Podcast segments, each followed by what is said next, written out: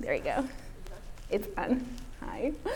Um, and then that's when I heard the Lord say to me, it doesn't matter like where you are in life, like when you're speaking my heart and when you're speaking my word, it's timeless. And it doesn't matter about age or differences. Like what I have to say will break through walls and misunderstandings. And so here I am.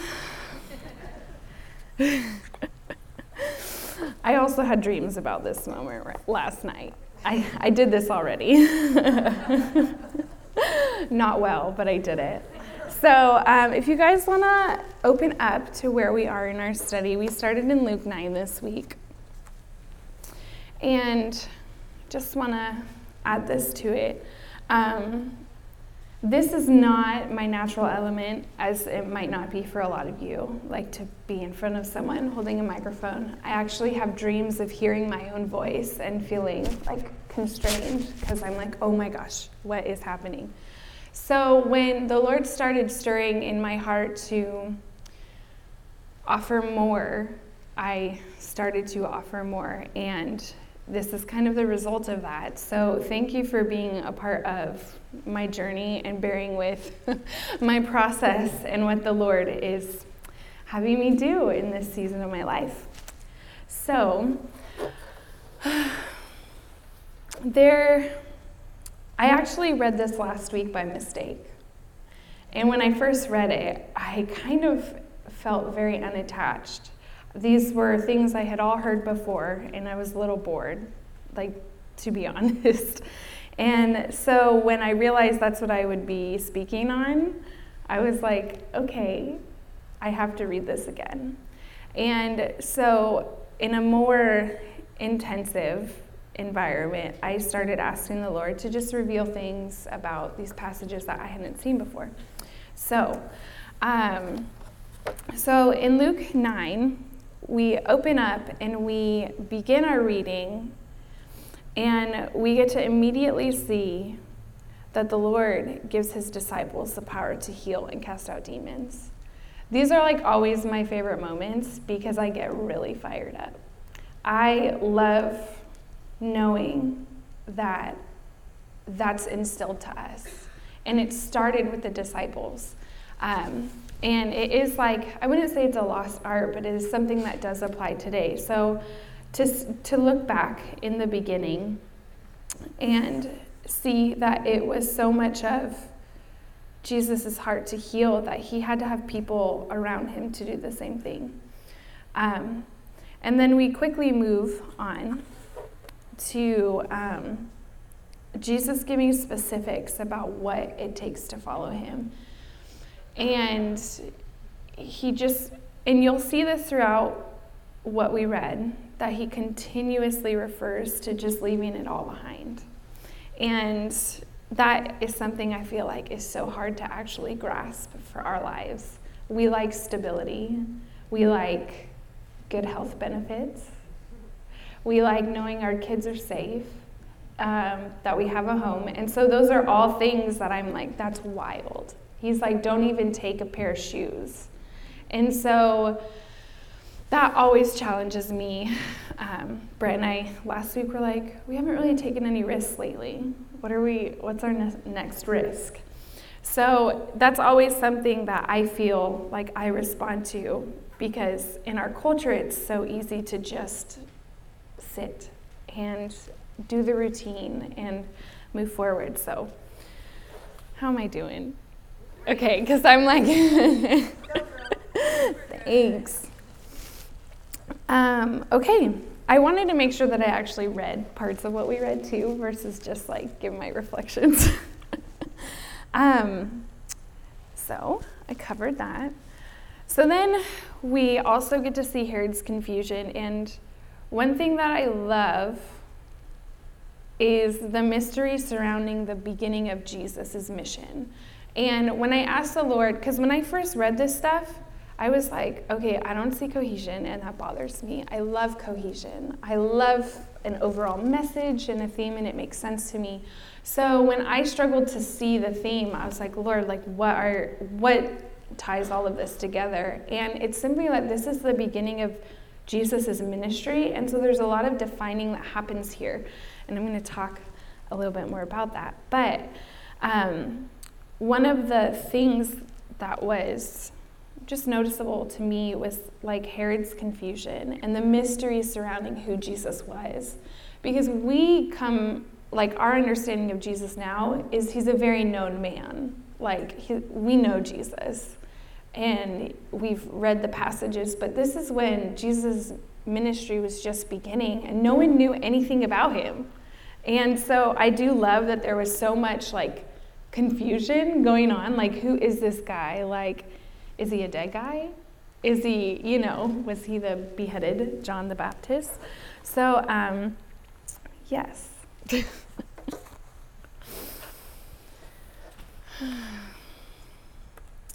and then we move on to the feeding of the 5,000. And this is a story I've heard so many times. And I was like, why? Why is this significant aside from the miracle itself? And so I started just asking, like, what that meant more to me. And um, I'm like, Jesus didn't send them away to like feed themselves. It was so important to him to provide for his kids. And so then I started thinking about like the father's heart for hospitality and just basic care. Like he didn't have to feed them, but he did because he loved them. So, yeah. And then I'm done. No, just kidding. I like talked this through to my husband on the way here.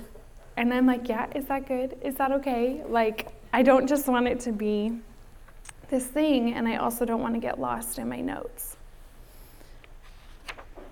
because I have 16 more minutes. okay, I'm going to scale back.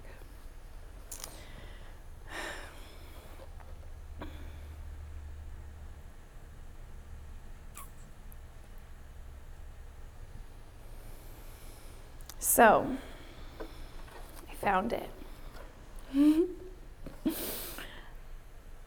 so we see Peter have this moment with Jesus.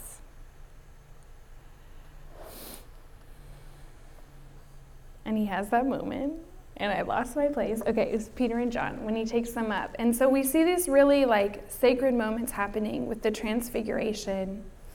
And then um, just so really significant.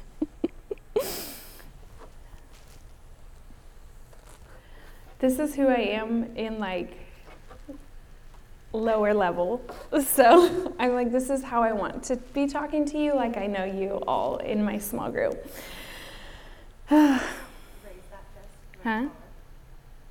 Oh no, I just, my thing won't stay open. Part of me just feels like I should close this for a little bit. Because one of thing that I pulled away from this was that Jesus kept asking, who do, you, who do you think I am? And when I was struggling to find my theme or struggling to find my connection, I was like, well, who do I think Jesus is? And it's so easy to say, oh, he's, he's a good Jesus, or he's a loving Jesus, or he's a providing Jesus. So then I was like, okay, well, what what is Jesus who I haven't recognized him to be in a while? There were parts of this story that kind of made me think Jesus was rude. Um, like when he's like, if they don't acknowledge you, like just brush off your shoes and then they'll fall to their fate, essentially. And I'm like, gosh, that's like, I don't know that side of Jesus because I tend to gravitate towards like, Daddy God, bringing me in his arms, you know, affirming me. So then I started realizing what I felt was his hurt and his anger for the losses. And so then it's like, okay, so he's, he's an angry Jesus. he's a passionate Jesus. So, one thing that I definitely wanted to highlight today was your perception of Jesus. Like, this was the very beginning of his ministry when people didn't know who he was. And so, he was very specific in the choosing of his disciples and continually asking them, Well, who do you see I am?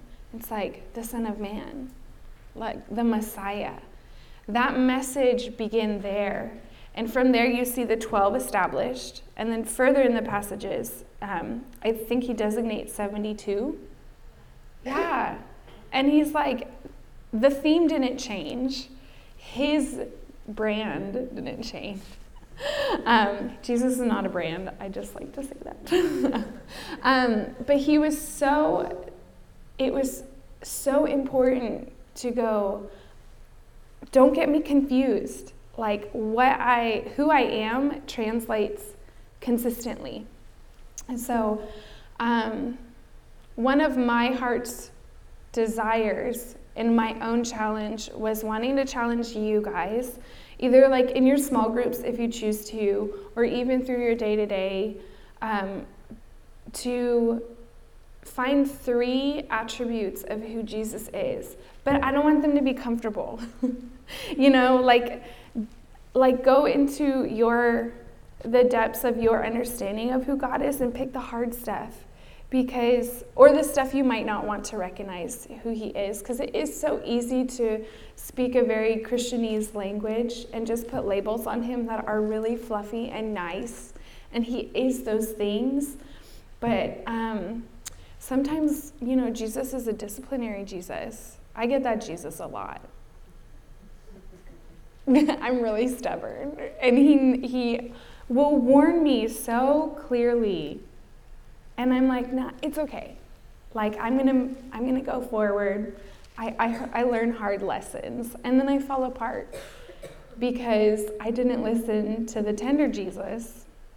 And then I have to, like, further travel through that. So, um, that was just something where I was like, man, I wouldn't expect to see that through these passages. Like, I just kept writing it down. Like, who do you say I am? And then my heart just started shifting a bit. Um, and so that's one of the challenges that I wanted to deliver to you today. Um, because he is such, he's a funny Jesus too. Um, so to just finding things about his character that maybe are harder for you to see. Um, and I wouldn't expect to get this out of passages I've grown up knowing all my life. Um, one thing that Brett and I did discover, I don't always do my Bible studies with Brett, by the way. I was just talking to him, and he's like, Wait, the feeding of the 5,000 didn't that happen in Mark? And I was like, I don't know, because I'm reading Luke. so in Luke, it says, and we found out that there was two different feedings. And maybe some of you know that. I see head nods. That's really great. but I hadn't. And so that was just something that we like recognized as really cool. I'm like, I have been a Christian all my life, and there was two feedings. I thought this was a typo. Um, so, moving on to 10. Um, chapter 10. I moved really quickly, I'm sorry.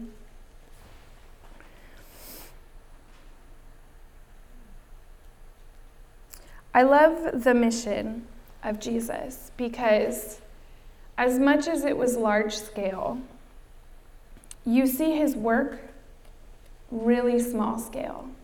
It usually only has to do with one person or two people. The moments he seeks with Peter, or um, Peter and James, which up at the Transfiguration. Um, so you see the beginning of his ministry like so ground level with people. And I just love that because this is just the setup. This is how his entire work begins is with one person, the healing of the boy. Um, I'm jumping back. Sorry, this isn't how my mind works. High speed merry-go-round. Um, and I just loved knowing that it was all about us in our, uh, us as individuals from the beginning. I'm trying to find my underline.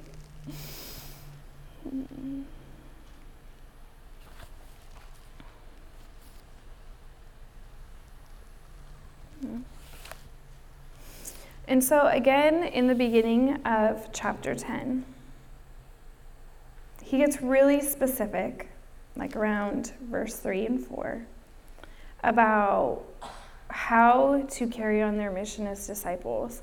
And I thought this was like super interesting just because I did. I'm like, wait, you're not supposed to essentially receive help. But that's not what he's saying. He's actually, I feel like it's more of a commission of discernment. Like, be discerning in the households you are in. And like, receive that. And then I also loved seeing how he's um, said to claim God's peace over their house. Now, there was early on in our marriage, we lived in an apartment in Lincoln. there was some weird, not weird stuff going down, but there had been some instances where we're like, gosh, like what is happening here? We feel like a spiritual something. And it wasn't until we actually spoke like the name of God over our home, because you don't ever know who lives in the apartments before you. and when we claimed Jesus over our household and for the future, it shifted what happened within. And then it actually changed physically the health that I was going through. And so I just thought that was super interesting to see um, him relay that message like, speak God's peace over this house. And that's not just like a thing of protection, but it's also a gift to the host.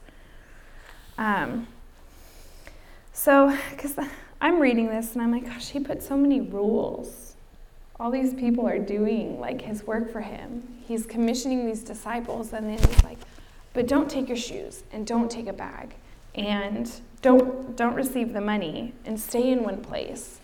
And um, that was just a little like like I asked myself why. Um, and I don't necessarily have an answer for that, but I'm like, there was intentionality in how he wanted his ministry run. And that's initially what I see and believe that to be.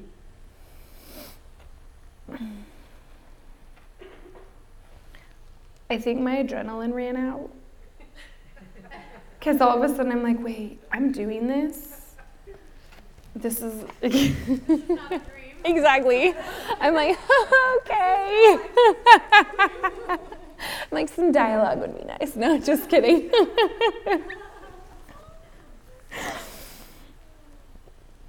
Five minutes. It's a goal. It's a goal. I just want to. I just want to do well.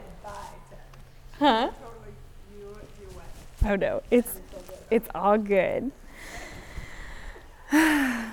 We are coming towards the end of our reading though, which is good.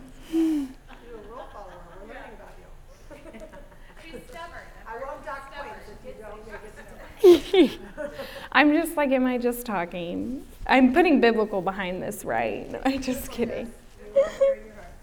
Okay, so then we go in to rereading about the Good Samaritan because that's not something that isn't known to us, you know. And I first of all love how Jesus takes challenge on because he gets a little ornery, but he does it with so much grace, and I think that is key to like so many things. But um, you see this man try to challenge him, and he's like, okay, so like, you know, how do I inherit eternal life? And Jesus says, oh, sorry, by the way, I'm in 10 26 for those following along. so Jesus replies, What does the law of Moses say? How do you read it? And the man answered, You must love the Lord your God with all your heart, all your soul, all your strength, and all your mind, and love your neighbor as yourself. And Jesus is right. Do this and you will live. And the man just didn't want to leave it at that. You know, he's a little jabby. So he's like, well, who's my neighbor then? And then that's where we see the Samaritan happen. And that is actually like what I want to end on, even though Jesus visits Mary and Martha. But the call for our person to person mission is also established here, even more defined, because he's like, it starts with your neighbor, it starts with the eggs that you'll share or sugar, whatever they need. Like, that is his heart to mm-hmm. literally be like person in front of you and then go beyond that. So, I may not have had a very clear overall theme. But what I love is that Jesus knew his mission. It was defined to him by his Father. And it began with us, and it began with the 12. And then that 12 then designated another 72. And all of their hearts were in line with the mission of who God is, and that's people and saving them. And so when, I mean, this parable of the Samaritan is a little culturally offensive. And that's where also Jesus begins to go. It doesn't like matter what is expected or designated, but like this is the heart of the Father, and the heart of the Father is is through me, and this is how you begin to achieve that. And so, um, go love your neighbor today. Nice. But what if the neighbor is actually like you?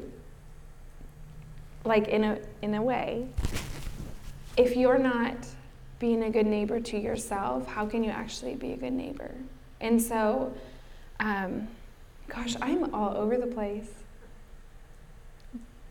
but the message of his love is for you and if jesus were in this room you would all feel like he was talking to you not to like all of us here because He would be speaking to you on a level that only connects with the individual that you are.